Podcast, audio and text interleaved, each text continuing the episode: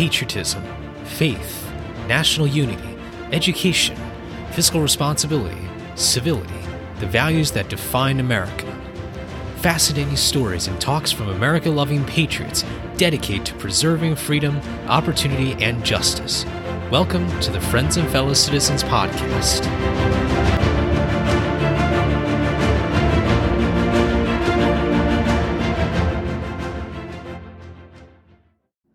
Hello, everyone, and welcome to episode 54 and the first anniversary of the Friends and Fellow Citizens podcast. I am so excited to have you with us today. This is a really historic day and week for us. We're celebrating our one year anniversary on August 29th, 2021. Our first day was actually on the 30th, but we are celebrating today because it's a Monday. But I'm very, very grateful to all of you who have supported me, whether it's from day one or just from last week's episode. You all play a very integral part in what this show is all about. Every time I hit that record button or set up an episode for release on Monday, I think about all of you. I think about the reason why we are here today. We are all here every single week because we care about our nation. We care about the state of the world. We care about the values that the founders left us. We also care about the values and the successes that previous generations have built for us. And while no one is perfect, and that everyone has had successes and transgressions, we all strive to do better. That's why this show is what it is. Named after the first words of Washington's farewell address in 1796, this podcast really has not only impacted myself, but I think it's really changed the way many people view our conversations today. And, and I'm really, really grateful for all of you, sincerely, from the bottom of my heart. Because this one year has been a phenomenal foundation. And I, I cannot wait for all the announcements that we'll be making in the next year and for years to come. All the other episodes that are just waiting out there uh, for us to record and to provide to all of you, the audience. There's so much more out there, and we are marking this year to really honor all the successes and all the things that we've done together for year one. And all of these experiences and stories will carry through to the future episodes that lie ahead. Before we get to our main part of our episode today, I think it's important for all of you to hear from two of the most amazing mentors and family members whom I love so much. It is because of their love that this is even possible. Now, I'd like to invite and welcome my parents, my mother, Dr. Sally Tylowski, and my father, Captain Greg Tylowski, to share a few words with us. Sherman, congratulations. One year. I know you always like to talk, and you have created an opportunity for yourself to talk. You have complete success on this regards. So I still remember when you were four years old, one of my friends who who was a, a linguistic a therapist because you couldn't speak the whole sentence. So she suggested to me that to take you to a specialist to correct your speaking technique. I rejected because I always know you are just trying to think what you're going to say, especially when you're learning three languages at four years old. So I'm so proud of you. As your mom, I agree with you, whatever you say, because I'm your biggest fan. Thank you, Sherman, for making me a proud mom. Bye. Hello, everyone. If you were to tell me back when I was 35 that in 24 years my future son would be dedicating his knowledge, energies, talents, and passion to create a space in which to honor our country's founding father, I would tell you that I would be among the most grateful of men. And I am. Thank you, Sherman. I am proud of you. Well, thank you, Mom and Dad, for a wonderful message from each of you. I'll never forget that moment when I brought up the idea of starting this podcast. And I know that this has been an experience like no other, an experience that has taught me a lot. Uh, I believe I've grown a lot since I first started. And I, I just can't wait to release all those amazing episodes for you both to listen every week. And I know that you you both continue to listen to the show. You give amazing feedback, and I could not have grown this much if it wasn't for your love and for your selflessness, your care. I will always remember the sacrifices that you have made and you continue to make for myself and for my livelihood. So thank you, mom and dad. Now, let's begin our first part of the program. Because this week is a special occasion on Friends and Fellow Citizens, I decided that it would be best to first start off by thanking those who make the interview episodes possible. It is because of the amazing guests, as well as their time and energy, that we are able to listen to them and to hear what they have to say about what they're doing to uphold the values of Washington's farewell address, but in large part to also make our country a better place than it was before. I hope you will enjoy the following highlights that I put together to present just a snippet of what we've been able to have for our interview episodes this past year. My grandparents always believed that the future would be so much better. And a point they always make is that they endured what they went through with the tenacity and spirit.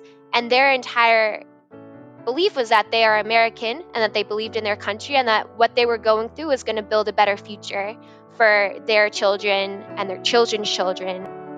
The number of lives saved by these women who stepped up, contributed to national security, and even prior to there being this sort of vacuum in the field where they, they needed the women, they were already pioneers, and the men going to war gave them the opportunity to show that they were qualified and that they had these special skills to help the US and the Allies win the war. I really love my man Thomas Jefferson. The guy was a statesman, diplomat, lawyer, architect. The guy was a lot of things, you know.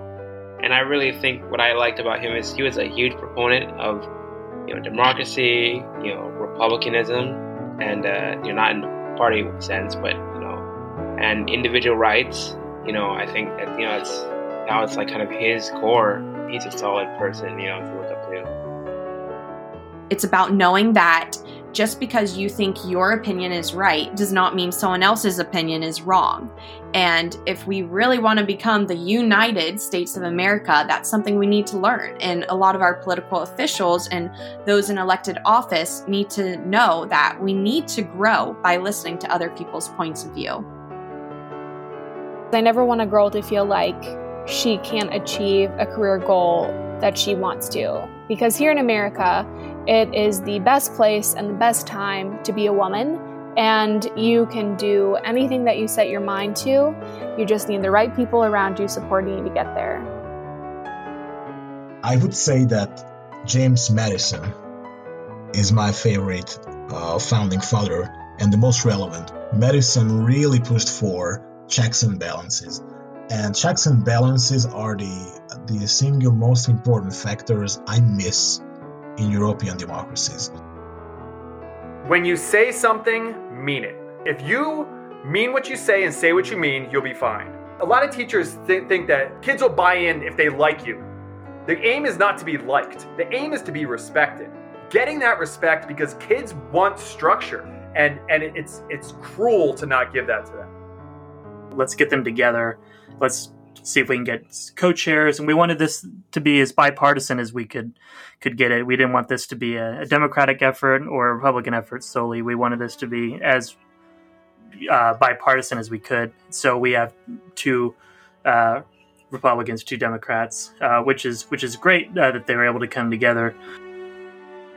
Let's start our discussions particularly our political discussions not with this is the result I want, or this is what my party wants, uh, but with what is the issue we're trying to solve and what are the what is the common purpose that we have with it. In North Korea, if you leave, up to three generations of your family can be punished. It's an unfortunate existence. It's really sad. I'm trying hard not to tear up um, just talking about it. But I think it's something we need to understand. It's tough for North Koreans in North Korea and to get out, but once they get out, it's even hard for them outside. Education is crucial, and you know I think it, that speaks no, uh, it speaks volumes today when we think about the implications of moving from, uh, you know, even AI technology or even beyond that, just the ideas of how do we reshape our cities in into designing them to be sustainable and equitable and environmentally, uh, you know, uh, enriching. I did a digital speaker series last year highlighting uh, quite a few soldiers and their stories about it because it is, it's very severe for them to come home and not talk about it at all. It's not only therapeutic for them, it's therapeutic for their families so that they can understand what they went through. And then also helps them educate children and young adults who are watching to this so they can make an informed decision about whether or not joining the military is right for them. And so my advice always to young women is to do something, even if you're second guessing yourself, even if you're scared, because like I said, you half the battle is really just showing up and being able to care um, about your community enough to fight for people who whose voices have not been sufficiently heard. I'm trying, like I have a couple daughters, and um, I'm trying to raise them in a way where they're at least encountering new things uh, regularly and I feel like that's where you get more empathy, and uh, it, empathy is at the root here. Like if we don't have empathy, then you don't have anything else. You know, there's so many things that that the government focuses on, and a lot of a lot of things take the back seat, right? Um, but I think that if you could put space further to the front seat, I think a lot of people are going to start to see how it can play into things like patriotism. I always encourage students, you don't have to stop learning after you graduate. Like it's always a good thing to keep learning and to ask interesting, important questions. And and part of what a good education should give you are the tools that you need to continue to inquire in your life and to be able to engage in research and to in, continue to ask interesting questions and to continue to uh, explore those interesting topics. You don't have to have the talents of your favorite athlete. You don't have to have the singing abilities of Beyonce or your favorite singer. All you have to do is be kind because kindness is the first step to doing all those bigger and better things. Being kind is the best thing that you can do every day. It, it makes other people smile, it makes you smile. And what's bad about being happy? There's nothing bad about being happy. I just find law so fascinating and what I love about, you know, America specifically is that if you don't like a law or if you don't agree with it, that's what's so great about our system is you can work your way up the system to change that law. So I would have to say that is what I find the most interesting and intriguing about our government and our legal system in America. How can we help others? And I think that is really what patriotism is all about and we cannot claim to be a patriot or claim to um, uh, have pride in our nation if we are not actively working to to make it a, a better place for for everybody uh, in the nation. We cannot be selfish if we're going to be patriots. So within the college setting, you know, building into courses opportunities for students to practice active listening. Um, it doesn't have to be political all the time. It can just be, you know, within the context of their you know their their studies, whether it be biology, physics, whatever it might be. I mean, the sciences can get pretty heated just on their own, even without politics involved. Um, but I think that's a big thing. Is just you know that needs to be built into the curriculum for sure. I don't even call myself African American. I'm a black guy. I'm an American who's black. I, I actually like black dude better. Why? Because I am an American of African descent. But I'm an American because I'm somebody that's willing to die for this country regardless of what you look like. And by the way, 14 of my West Point classmates that died, they were all white. But they didn't die for white people or black people or Hispanic people or Asian. They died for Americans. To everyone listening, I would say to stay true to your values and your core beliefs. Don't join the bandwagon. Don't give in to peer pressure. Always stand firmly by what you believe in. And when there's an opportunity, take it if you can. because it's important to gain experience and to always seek knowledge and protect future generations of America. And there you have it a compilation of some of the highlights that we've been able to enjoy over the past year. I once again am just so, so grateful for the amazing guests that we've had this past year and look forward to the guests who are going to be able to come onto the show in the future. They really mean so much to the fabric of the show, and I am just so, so thankful for what they've been able to do and the time and faith that they've given to friends and fellow citizens. And now I want to present our final part of our episode today. I recorded a roundtable discussion with the three original guests who came onto this show recorded before the show was even launched on August 31st, 2020. These three guys are Pat Yaro, Denzel Johnson, and Christian Piñeiro. They mean so much to me. They had so much confidence in myself, but more importantly, in the show. And they want to do whatever they can to support our endeavors. And it's just so such an honor to have them back on to celebrate Friends of Fellow Citizens one year anniversary. Take a listen. I hope you enjoy. All right, well, let's let's get right into it. I'm going to welcome our three guests. We have Denzel Johnson, Pat Yaro, and Christian Piñeiro, three amazing guys uh, who are with us today. I'm going to start with uh, Denzel, and he's going to briefly introduce um, himself to all of us. Hey, how you doing, Sherman? Thank you for having me on the show. Once again, it's it's good to be here. I can't believe it's already been a year since we started this. Um, I, I remember us talking about this podcast you know, on the way home from school one day, and just seeing that seeing the podcast come to fruition is really an amazing uh, amazing blessing to see.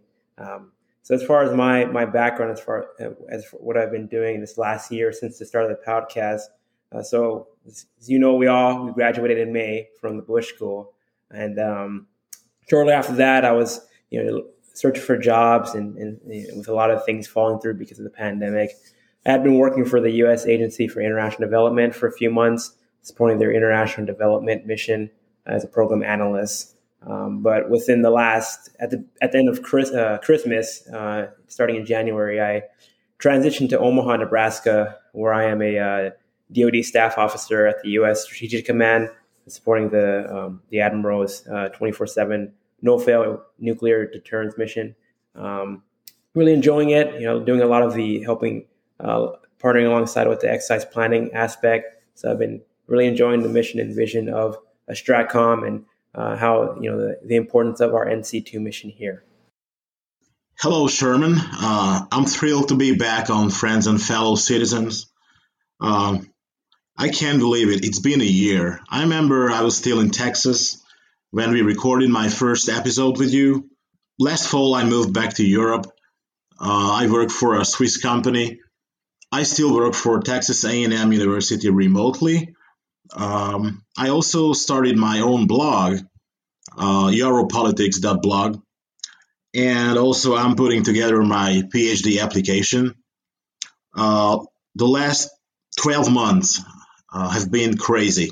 Uh, the COVID uh, pandemic, uh, the economic problems, uh, the politics, the election, uh, the inauguration of the new president, and everything that has been going on for the last 12 months gave us so so many so much inspiration to think, to talk.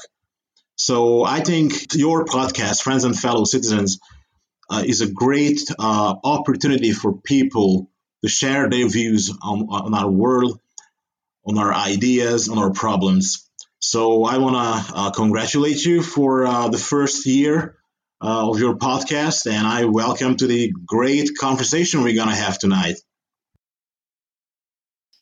Thanks, Sherman. It's uh, always an honor to be back and and uh, not only just to talk to you again, but in this reunion setting as we celebrate your one year, uh, which is such a great feat. You should be very proud of yourself. I mean, not a lot of people can have the really the the ability to really hone in on making what a podcast is in terms of the content and the outreach piece. And you've done a, uh, an immaculate job, and I'm happy to have been one of the many stewards of of you know to be part of the show to do that. Um, it's also great to catch up with Denzel and Pat again. I know we haven't seen each other in a long time, so it's it's kind of this nice Bush School reunion going on. But um, so yeah, super super excited, super proud.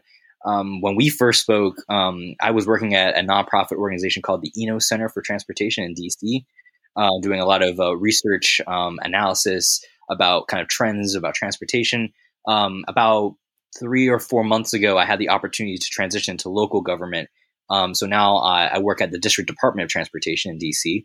Um, so it's the local level uh, uh, in the city um, as a community engagement uh, specialist um, for the Office of the Director. So I work closely with uh, the agency heads um, at DDOT. I do a lot of uh, correlations with the MOCRS, which is the Mayor's Office of Community Relations uh, for Mayor Bowser. and we do a lot of outreach to make sure we, the residents of DC know what DDOT's policies are in terms of transportation, um, uh, building a sustainable city, uh, making sure we can uh, uh, elevate the mayor's vision on what transportation means. And so uh, it's great to be surrounded by a lot of local government public servants that um, I'm happy that the Bush School was able to introduce me to, um, as well as become a filter with everyone else here as well. So it's great to be back. Fantastic. Thank you so much for your kind words and obviously, you know, as like I mentioned earlier, you you were a big part of this show. I mean, when I started, I thought about the model. Definitely wanted to have interview shows. You can, obviously cannot have interview shows without other people, and you three were honestly the first ones whom I reached out to because I really felt like you know it's a, it's an affinity. You know, you you meet someone and you just feel for whatever reason that spark and that connection, and that really has boosted this show a lot. It's because of the connections that we've made. Um, not to mention all the other guests that we've had on the show, you know, for people from all different backgrounds. And we've had a lot of people who really have built incredible lives of public service. And uh, we'll, we'll definitely get into the Bush School a little bit more later on. But I want to now f- go back a little bit to, say, late spring, you know, right around the time when COVID happened and when, when we got all kind of got into the lockdown phase. I want to start with Denzel again because uh, I, I, want to go back conversation uh, that we had, and uh, I, I can, we had a conversation on the way to back to school. I also remember that conversation when we drove an hour. We used to drive an hour plus to, to the nearest Costco because we were huge Costco fanatics, and it was that trip I remember when we were floating this idea of a podcast. Uh, Denzel, you want to uh, share a little about what did you think of the idea of the podcast when we first spoke, and uh, number two, uh, what how did you react when I reached out to you? I said, "Hey, Denzel, it's really happening, man. We're really doing this, and I want you to be one of the first guests on the show." Yeah, Sherman. I as we're you know as we're preparing to you know meet up today, and you know considering this you know, one year anniversary of Friends and Fellow Citizens, I um yeah, I'm just blown away because yeah, I, I remember we've had we've had obviously several conversations. You know, I, after you know after graduation, and we are still in Texas over the summer, um, just talking about like you know what what your plans are for the podcast and and what kind of content you would want. And even I remember your you sent me and you know some of our friends uh, you know your logo logo ideas.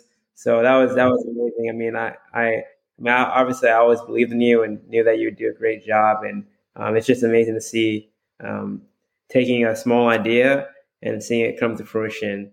And um, yeah, I think it, that, always came up. I mean, at some point in our conversations, you know, over the summer, um, when you're, you know, we were both still in Texas, and I think even uh, on that one time we went to uh, we went to Denny's at 4 a.m. Man, I mean, like yeah we were talking about it and just kind of talking about like what the what the way forward is um but yeah you know i'm, I'm really excited to uh, see you know what you do in the years to come right because this is year one but you know just imagine what um the impact that this podcast the impact the impact and influence that this podcast can and will have in say two three years down the line right so you keep up the good work Absolutely, and uh, I really appreciate you saying that. Um, I will say the productivity level of 4 a.m. at Denny's. Let me tell you, don't underestimate that because you're you're base you you own the Denny's restaurant. You're the only ones there. You get your you get your orders. You don't need to worry about you know waiting for the waiter or waitress, and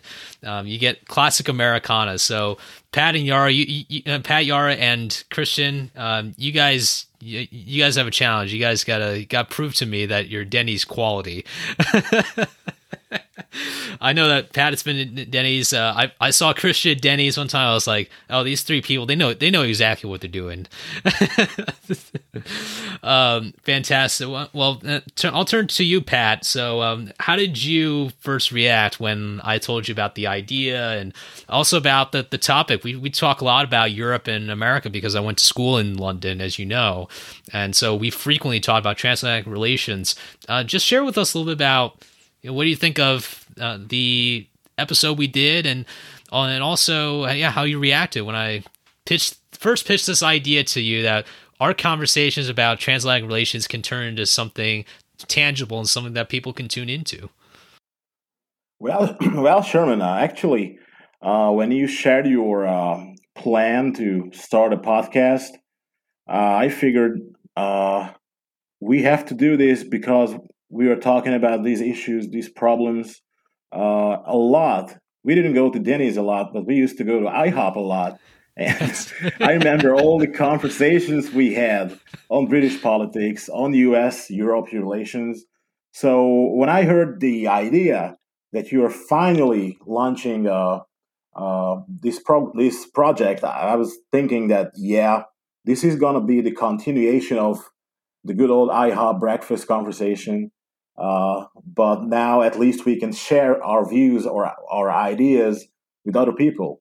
So it, I think it's a great thing. I think your uh, podcast contributes a lot to educate people, to inform people, and to let people uh, share their opinions. Absolutely. By the way, this episode is not sponsored by IHOP or Denny's. Just so, just for everyone who's clear, okay. This is this is um, of classic Americana just seeping in into the conversation. It's it's just only natural that us patriotic Americans are going to uh, be uh, so attached to uh, a couple fixtures of American culture. Pat, if I could ask you real quick, just about the, going back to the transatlantic relations aspect. You know, how how important do you think it is for transatlantic politics to be more mainstream or, and perhaps more talked about a lot more? Well, I think uh, transatlantic relations uh, uh, will retain its major role in American foreign policy, even though the Cold War has been over for 30 years, and now we have China as an emerging power, and we have Russia. Uh, but I think uh, the relationship between the uh, between Europe and the United States will define how politics, international politics, are going to be done in our world. Uh, look, uh, whenever we're talking about rising up against China or uh, uniting uh, against uh, Russia or tackling a problem in the Middle East, the cooperation between the nations of Europe and the United States will be vital in the years to come. So I think uh, with, it's very important to inform and educate people on uh, how the transatlantic relations of of of these two great continents uh, uh, shaped world history and politics up until this point. and also it is important to to think about what's next. How can we maintain or improve the relations between uh, Europe and America? So I think the the the, the episode we did uh, was sort of a reminder to people out there that uh, even though this is like a very uh, patriotic American podcast, but guys, foreign policy and Europe matters. Amen to that. Fantastic. Christian, now let's turn to you, man. And wh- how did you react when I reached out to you? And I, I knew you were a transportation guy. I know this is a really important issue, especially when we've got the infrastructure bill pending in Congress. Just share, share us about kind of how you reacted, and uh, just also give us a bit of a of a preview about uh, your episode and, and why it matters uh, to American politics and the world we're li- we're living in today. Yeah, definitely, Sherman. Uh, well, first, you know, I'm I'm not as cool as Pat and Denzel. Uh, we did not have any shared uh, Denny's or IHOP conversations as often, um, but it was. Uh, I will say, you know, I was I was very excited for you. I think you you first mentioned it. I think it was June of last year. You sent me a Facebook message. Uh, mind you, you know Sherman and I we kind of go way back. We're the, we were the only two Yankee fans at the Bush School, um, so very rare that we got connect on our shared love for for New York in that regard. Um, but I, I, remember you sent me a, a, Facebook message, you know, a month right after we all graduated, and you was kind of breaking down your, hey, this I thought I had for a podcast. You know, I would love to, for you to be a part of it. It's going to be, you know, sharing the American value. I love the the symbolism you had with the Washington's kind of principles attached to that. Um, and I, when I finished reading that, I was like, the fact that he wants me on this show, like I was so humbled and very, very surprised because I was, I was just so happy for you, man. And I think as someone, as we all kind of are young professionals, kind of going into you know our, our trajectory of public service, um, I think there's, you know, I think Pat hit this on the head when he mentioned, you know, there's no greater uh, opportunity you have with this podcast and to really shape uh, the conversations that are very important, but some of the ones that not a lot of people want to have. Um, you know, it's one of those kind of, ooh, you know, dicey kind of let's wait for Thanksgiving dinner, kind of break down the politics type of conversations. But you really were able to break down these barriers. And so when you reached out to me, uh, you know, specifically for transportation content, uh, you know, I was super ecstatic, and I was definitely uh, one of your top fans, for to say the least. Um, but it's crazy now. We we move over, and we're in August now, and it's over a year since you reached out. Um, and I've been very adamant on watching all those episodes. You had some extraordinary people on, um, and I'm really can't I can't wait for phase two. And you know I think you're going to crank it up a bit because uh, right now people people know who Sherman Tylowski is, and so I can't wait to what's going to happen uh, in the next few months and years uh, ahead. Uh, appreciate it, man. Um, I, I, really do, and um, I want to kind of ask you now, guys. Now, uh, I'll go to Pat first, and this time, uh, but uh, what are your thoughts about um, some of the guest episodes and the other episodes we've had already? 54 episodes in. I mean, we don't have time to talk through every single one of them, obviously. Uh, but what are your kind of impressions about you know the the kinds of people we've had on. Um, have you? Uh, is there anything that s- stands out to you uh, as we have multiple conversations, everything from China to um, to you know more representation for women in politics, uh, or if it's talk about cyber, uh, anything that in particular that you find were your favorites, or anything that stood out to you over this past year? Yeah, sure. And so the one thing that stands out is the diversity of the, the guests and the episodes you had. Uh, diversity in terms of uh, the type of people you invited to to be on your show. We had like well established people from the academia. We had young graduates. We had people with uh, foreign background, like myself. We had uh, people who did not do not pursue like a typical academic career in terms of studying politics or studying international relations or constitutional law, but people who pursue a career in, in another field, but yet their voices matter. And I think your podcast has been great to put together different types of voices, different types of ideas from different people. I think this is one of the most important things your podcast managed to achieve in the last 12 months. Thank you so much, Pat. And uh, I, I really think the diversity of guests, that's one of the things that we're aiming for diversity of voices and having multiple sides of different issues. I will tell you, there's some things that I agree and disagree with our guests, and that's okay. They'll disagree with me on certain things. That's okay. This is the purpose of civil dialogue. On the civility point, I like to ask all three of you because we you know we have six principles obviously for Washington's farewell address. From my personal experience and from what I've seen, we've seen um, more guests than ever before mentioning civility as their top principle or a principle that you know they want to explore more and want to promote. So Denzel, if I could ask you, what what what what is your view about the state of civility? What do you think has been going wrong, and what what would be something that you would do to uh, encourage more people to promote civility and achieve civility in our political discourse? Well, the way I I um, kind of relate with civility and how I understand it is, uh, I like to go back to my roots. You know, was, you know, from Hawaii. You know, I was raised there, and uh, you know, it really is in line with you know what I always talk about the aloha spirit, right? Really, kind of living that, um, seeking seeking peace and and um, just unity with people. And I think that the one of the biggest issues I see in you know in terms of civility is just it kind of just shows how we as human beings are are flawed in that no matter what it is, like it, it's so easy for us to divide ourselves.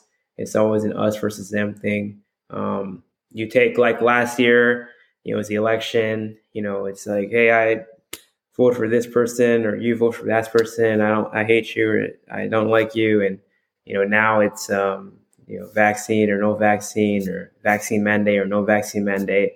It's like a us versus them thing, and um, of course, you see it all across society and media and different discussions.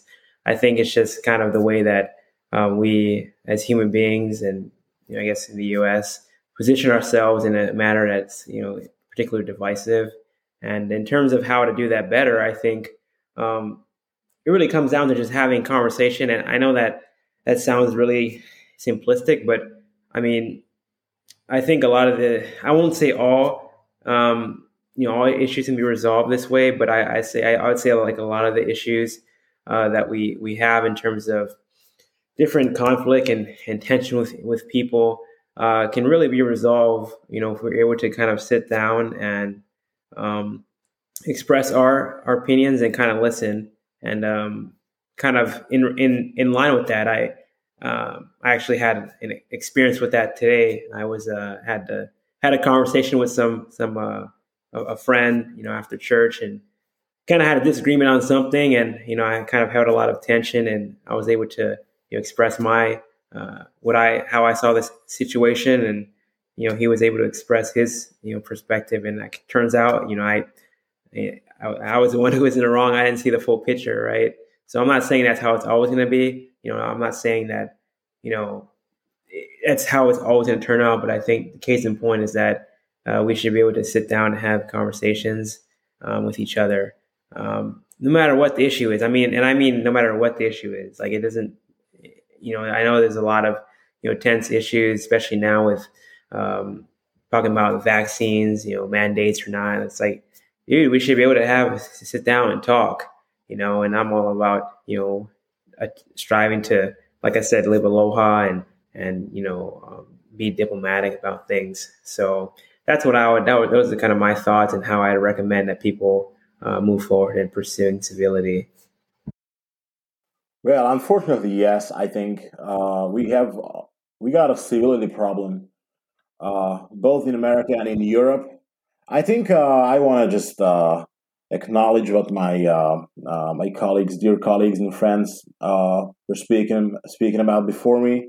I think what we have to realize is that when it comes to politics or religion or any kind of debate we have, uh, what we have to remind ourselves of is that we are good people and we want to improve things. We want to achieve a certain goal. Uh, we want to make our countries or cities or transportation better.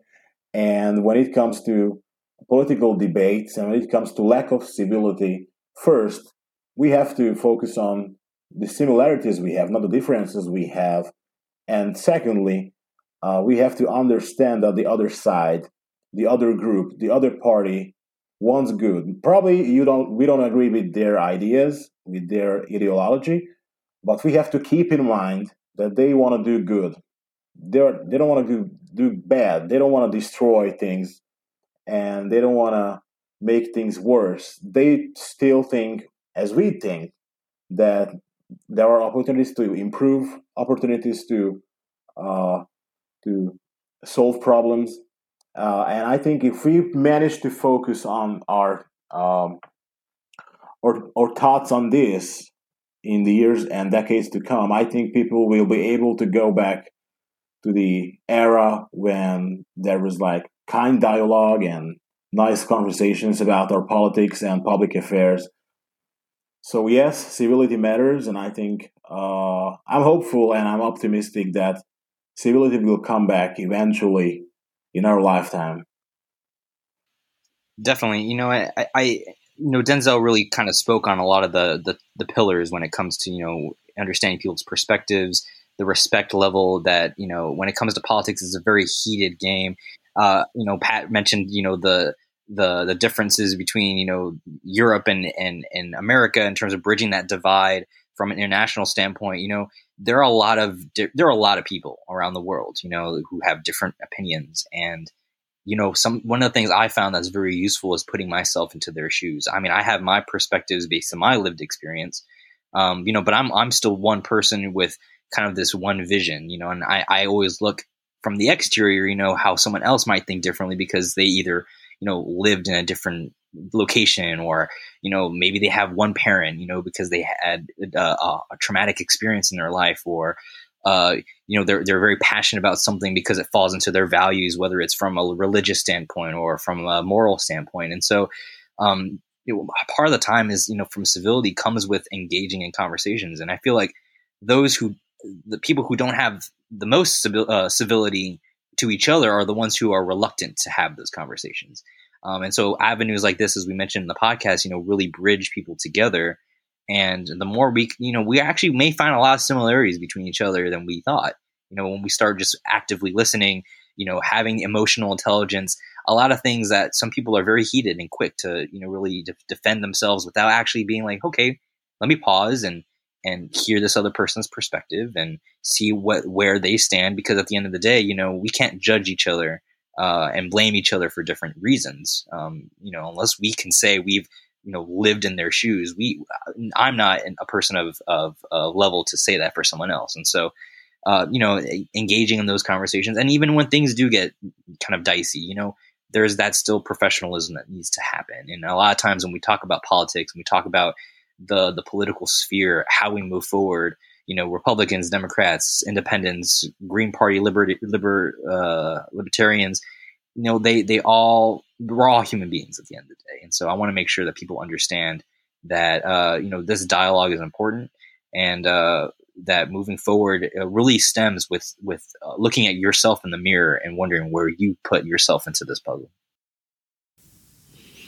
Absolutely. And now we've mentioned a little bit about the way we met we all met and I don't think this episode would be complete without some kind of reflection on the Bush School because that's all how all four of us met. That school is where we all got to know each other. If it wasn't for that institution, none of this would be possible, probably.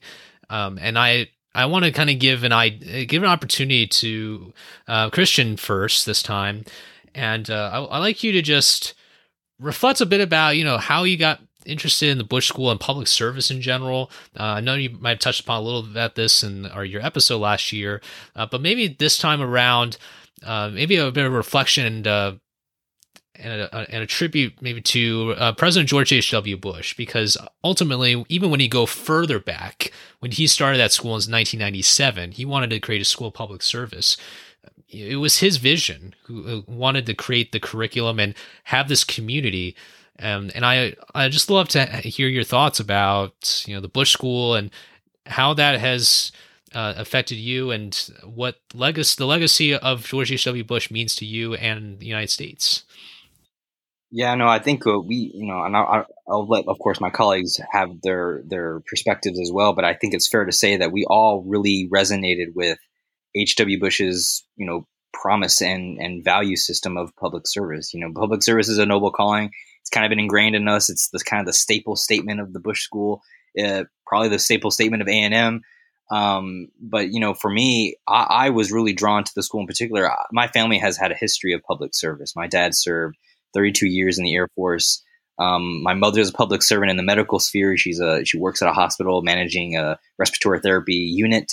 Um, my brother is a, uh, an officer in the United States Air Force. So uh, my immediate family, I, I, saw everyone kind of be these people. To they knew that there was something greater than themselves, and sometimes that's hard for a lot of people to really put their you know perspective in. Is you know working hard and sacrificing yourself for the benefit of other people, and it kind of draws back into the civility piece too. Is is making sure we can all really uh, understand what our purpose is, and so you know for me you know, having that very uh, immediate, you know, reckoning of public service from seeing my parents or my brothers or friends and colleagues, you know, I was drawn towards that was the kind of the impetus of what the Bush School stood for. And so, you know, when I came there, of course, I met you three and a lot of other uh, amazing colleagues um, who kind of really opened my eyes of really being in a classroom or a capstone group or just kind of meeting people out and about and we all had this shared love of wanting to serve and in whatever capacity, whether that's international relations. Um, one of my good friends, Patrick Doucette, you know, he works in a nonprofit and he's really passionate about nonprofit building and making sure we can bridge those gaps, you know, and then, you know, I mean, I work in local government. I have friends who are in the federal government. I have friends who work in, you know, the state level. And so we all really came from different areas and want to kind of pursue different things, but we have the same goal at the end of the day and it's it's about sacrificing uh, ourselves to make sure that we can benefit the, the greater outcome of, of, moving forward. And so, you know, I, am humbled. The Bush School was was definitely the place that I call home.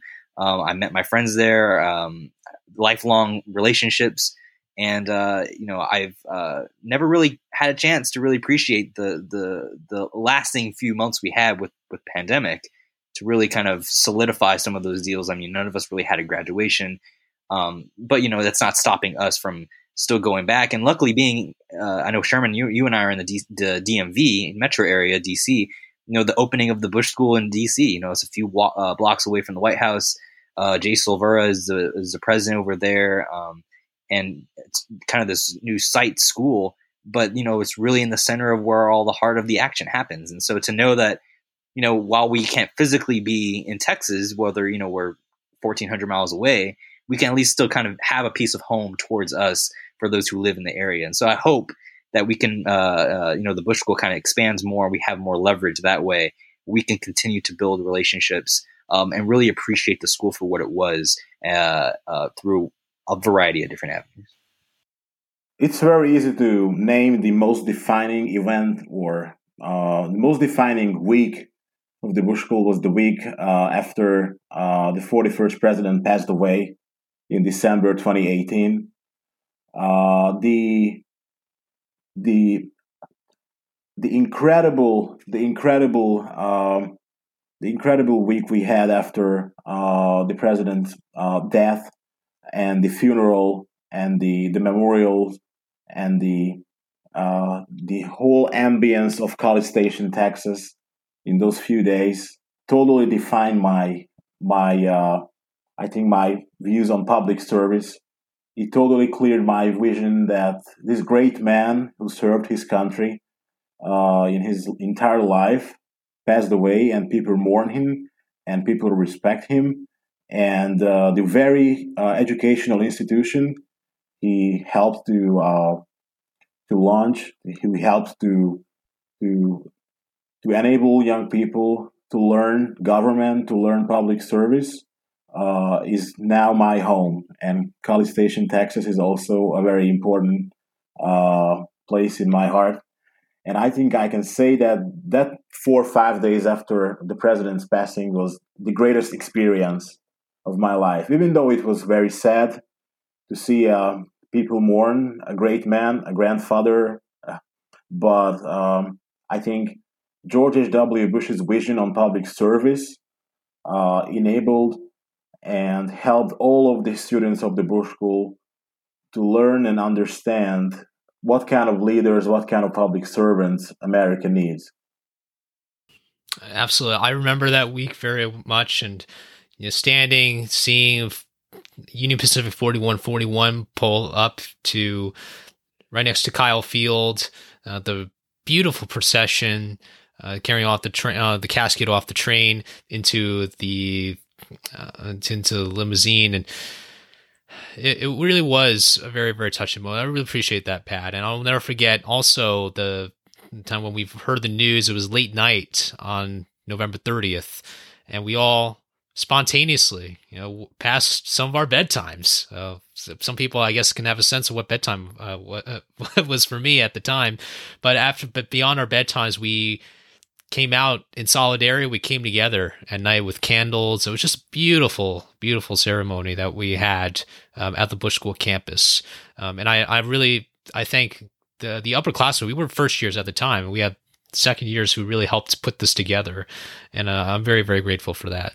Uh, Denzel, uh, we'll turn a little bit to uh, obviously the Bush School, but first of all, tell us about what the Aloha experience was. Because I think a lot of people are very, very curious about how Aloha experience could flourish so well in Texas. so you you got to share with us what it is and how we can all feel the Aloha love.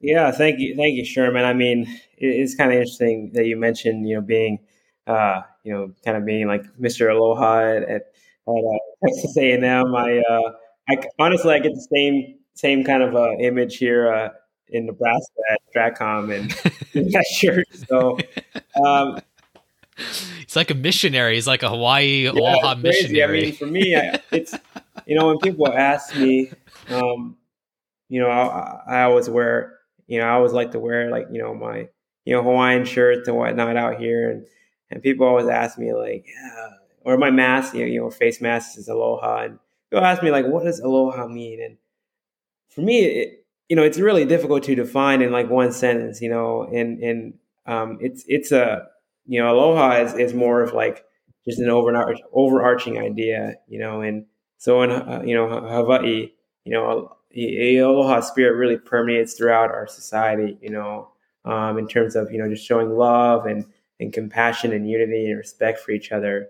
I mean, that is a way of, you know, of, you know, Hawaiians, right? Um, you know, Native Hawaiians, you know, really showing that love and respect and, um, I think another thing that kind of is in line with that is um, Hawaiian people from Hawaii, I would say, and, and Texans have one thing in common that they they're really proud about where they're from. You know, like everywhere I've you know every time as you said, like myself, you know, going to the states, you know, we call this you know the continent, the mainland. You know, um, I of course I want you know introduce myself. I you know I always say I'm from Hawaii and kind of get the same feel when I meet people from Texas. Like, yeah, I'm from Texas, you know. But uh, for me, I think I um, it's one of those things like you don't really appreciate it until you leave. And um, you know, going to Texas A&M, that was the first time I had left Hawaii per se, as as far as living somewhere else. And um, basically, the way I did it was, you know, I you know one of the things that we do in Hawaii, you know, in, in terms of you know when you go to well when you go to work or, or um, in any kind of office setting, I mean, business, uh, I guess business casual to us, for us in Hawaii is, you know, wearing, you know, Hawaiian, Hawaiian shirts, you know, untucked and slacks. You know, that is, that's, that's business casual. Even that USNOK, I mean, everywhere, like you don't wear a student tie. If you wear a student, the only reason you wear a student tie is if you're going to court. Like there's no, you're a lawyer. Like, you're a lawyer. It's the only person that wears a student tie.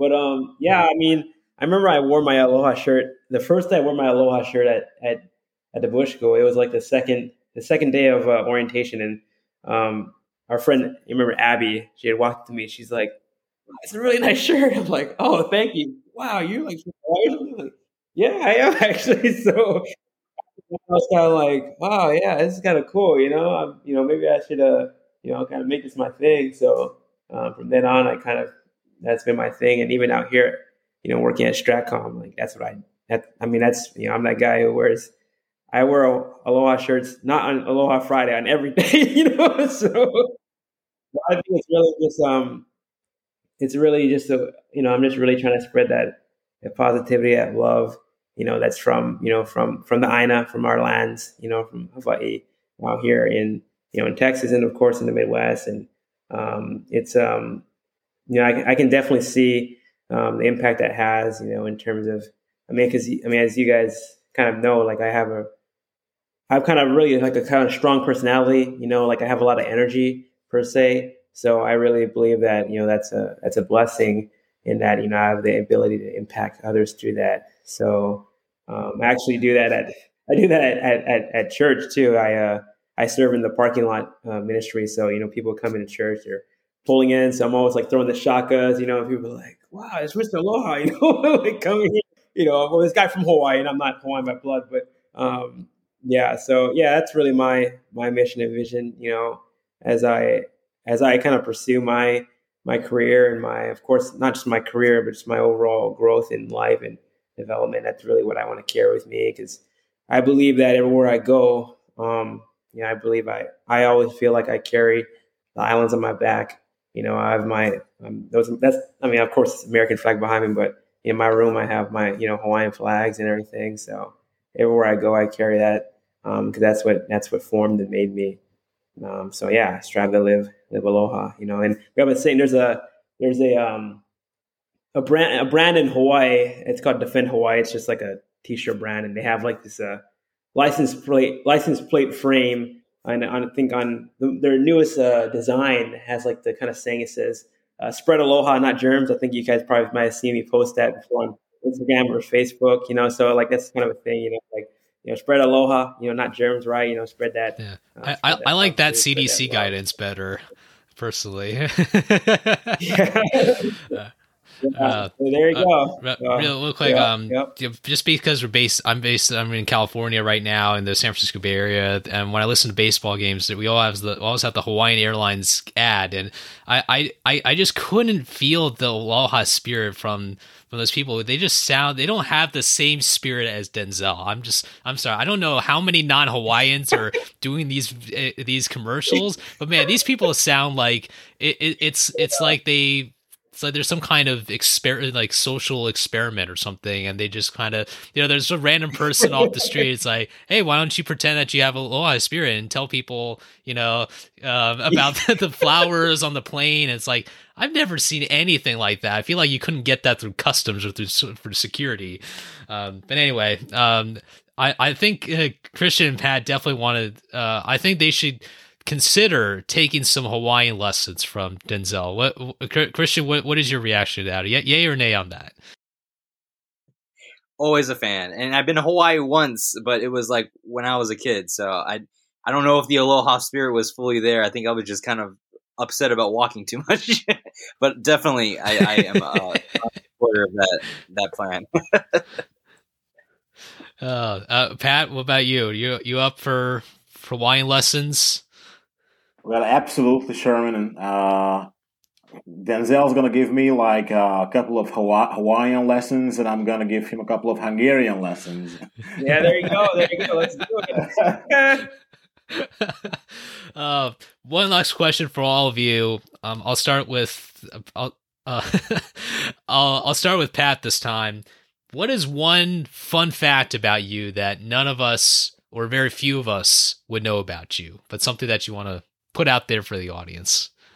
I'm a drummer, uh, and I play the drums every single day. Pat, you never told you never told me that. I never. Otherwise, I would have set you up with like some kind of band or something. We could created a band. I would have taken on the guitar or singing. I mean, my parents don't let me sing because the the tune, the out of tune thing is is a big issue for me. But uh, I did not know that. Well, there you go. Uh, Christian, about yourself. Well, it, it, may be pretty evident with the the big map behind me, but uh, I've always been a lover of geography. But it really stemmed when in fifth grade we lived in Alaska in Anchorage uh, at the time, and I won my school's geography bee, and so kind of after that experience, you know, I was really sold on the whole kind of regionalism piece. Really, kind of stemmed my entire you know career in love with cities and how that transformed into specifically transportation. And so, you know, you can always kind of find me uh, with a map somewhere. Uh, my handle is like Crispy Atlas for Instagram. So, you know, it, it's kind of been my my growing mantra of globes and maps and whatnot. So similar to how Denzel always keeps a Hawaiian flag with him, I always ha- I probably always have at least some some kind of map with me. oh, yeah. so so the, if anyone gets lost, we all know whom to to contact because Christian's definitely gonna know where we are if we're lost. Uh, but that's great, man. Um, Denzel, what's a what's a fun fact about you? I know besides the aloha, spirit, um, is there there's something else that we don't know about you? Because uh, I I always feel like I know you guys pretty well, but then you come up with something like you know you play drums or you want a geography to quiz. I'm like, I didn't know that. Where have I been over the last three years or so? But Denzel, about you, man? Yeah, for me, actually, this is kind of recent, but um, Stratcom is a is kind of a small group of guys at Stratcom who kind of put together this uh, uh, barbershop quartet uh, singing team. So I had joined them, and I was like, "Wow, I actually like this. This is pretty cool." So I see barbershop quartet now. So yeah, pretty interesting. Got a really new development. So. Oh, I'll bet, man. Oh, our, our next, our next our next podcast is going to be it's just going to be four of us playing uh, trying to play play uh, as a band. I, I, think all of our lyrics though should be all about like the the current issues. We're not going to do conversational anymore. We're only you can only rap or sing. Um, that's the only way you're going to be able to voice your opinions. Pat will be in the back with the drums. Oh yeah. We'll do it like Hamilton. Uh, it'll be a Broadway show. Yes that's right uh, but with Washington this time, we'll we'll, exactly. we'll have Washington. I see the I see the moves from Denzel. I think we're all set here. oh my god! Well, uh, guys, um, one last thing before we wrap up our roundtable today. I think it was a great conversation. I want to give you guys uh, one last opportunity to uh, to to provide a message for uh, the audience uh, and what, what you would say to them, looking back at one year and looking forward for the next many many many years to come. Uh, let's start with Christian this time. Yeah, no, I, I mean it's one of those. Uh, I I just hope that people continue to understand the value of these conversations and the topics that we discuss. You know, I. I I'm always going to be a fan of returning, and I think you know you have a great platform ahead of you. Um, you know, when it comes to the issues that I'm passionate about, when it comes to transportation, urban development, um, you know, I really want to kind of push a plug on the importance of how that has transcended. You know, there's uh, a lot of parts of this country that don't have access to mobility that we really need to bridge those gaps. Um, you know, Denzel's from Hawaii. You know, as a as a state that's kind of isolated from the rest of this country, you know, you're really reliant on different ways of of getting around. And with the recent, I know uh, Sherman, you mentioned this in the beginning, with the recent passing of the transportation bill, you know, one trillion dollars for surface transportation. You know, 65 of which goes to bandwidth, uh, broadband for internet. You know, uh, uh, several sets go to sustainable transportation. And so when we when we want to move forward in terms of the toggle moving ahead for transportation, we it, it's a holistic uh, conversation. And so, um, you know, as we move forward with not only this podcast, but with topics, you know, relative to to that atmosphere, we really want to make sure that people can get get a hold of things that they not necessarily would you know kind of talk about throughout the day. And so i'm i'm, I'm humbled and honored to have uh, been a part of those uh, really important conversations that i like whether it's transportation but i also know fans of your show are really going to learn a lot from denzel when it comes to international relations. It's gonna they're gonna learn a heck of a ton on europe and uh, American relations with with Pat, you know, being someone in the force uh, center of Europe as well, and so you know, getting these different, different types of perspectives. Uh, as someone who's been on the show, I constantly learn each time, and so uh, I'm excited for, like I said, year two, um, and really, really just uh, hopeful that we get a, a, larger set of, of topics that a lot of people can be like, wow, I didn't think about that, but I learned something new. And so, and I think it's all about the education piece, and I'm happy that uh, you know that, that that's moving in that direction. So again, congrats, Sherman. I'm really I'm really proud of you. Yeah, I'm gonna keep it short, Sherman. Uh, my message to the audience is keep listening to friends and fellow citizens. Sherman and his guests and colleagues uh, will try to cover most of the important uh, stuff in our world, in our politics, in our public affairs. So I just want to uh, wish you a happy one year anniversary again and good luck. Yeah, I would just say, uh, you know, once again, thank you, Sherman, for having us, all three of us here t- today uh, to celebrate your one year anniversary um, of the podcast. Um, in terms of the audience, I would really just encourage everybody to continue listening uh, because you know Sherman has a you know a big heart for wanting to educate you know the you know our you know the rest of the world and on a variety of issues, uh, bringing in different perspectives. And then as you can obviously people notice that it's not just him uh, talking about issues; he's bringing people in and having this conversation. So I would encourage everyone to continue listening as he you know rolls up to his next you know next season, you know next series. And um, on a kind of a separate related note, that you know if you you know, you, folks out there have you know something that you always wanted to pursue or do, um, even if it's small, you know I'd really encourage you to pursue it, right? Because like I said, you know I remember a year ago Sherman you know, just kind of talking about his podcast idea. And of course, you know, I know he was a capable man. I was like, yeah, he's definitely going to be able to do it. But to kind of see it come into fruition, right? If you were able to just kind of invest, you know, a little time every day um, into something that you want to pursue, think about where you'll be, you know, in a year. So just, you know, some encouragement on that front. But uh, once again, as I always say, live aloha. Well, that was a wonderful conversation. Thank you so much to Denzel, Pat, and Christian for joining us today for our one year anniversary get together and celebration. To the audience, thank you so much for tuning in uh, for this entire year. I cannot wait for year two to start right after this episode ends. There's so much more content out there. And remember, there's never just one way to support the show. Whether you're a subscriber, whether you're listening to the mm, episodes, uh, or you're a Patreon supporter, I want to especially make a big shout out to our Patreon supporters. They provide us with so much support for us every single month. It's really, really humbling to have such fervent supporters. Stay tuned for more announcements on how you can support the show. I've got some more stuff coming out, not just more content, but more features and more benefits, more in particular for all of our listeners out there. Again, I really appreciate your support this past year. Let's look forward to another great year on Friends and Fellow Citizens. Have a great rest of your day, rest of your week, and remember, a day in America always gets better when we are with our friends and fellow citizens.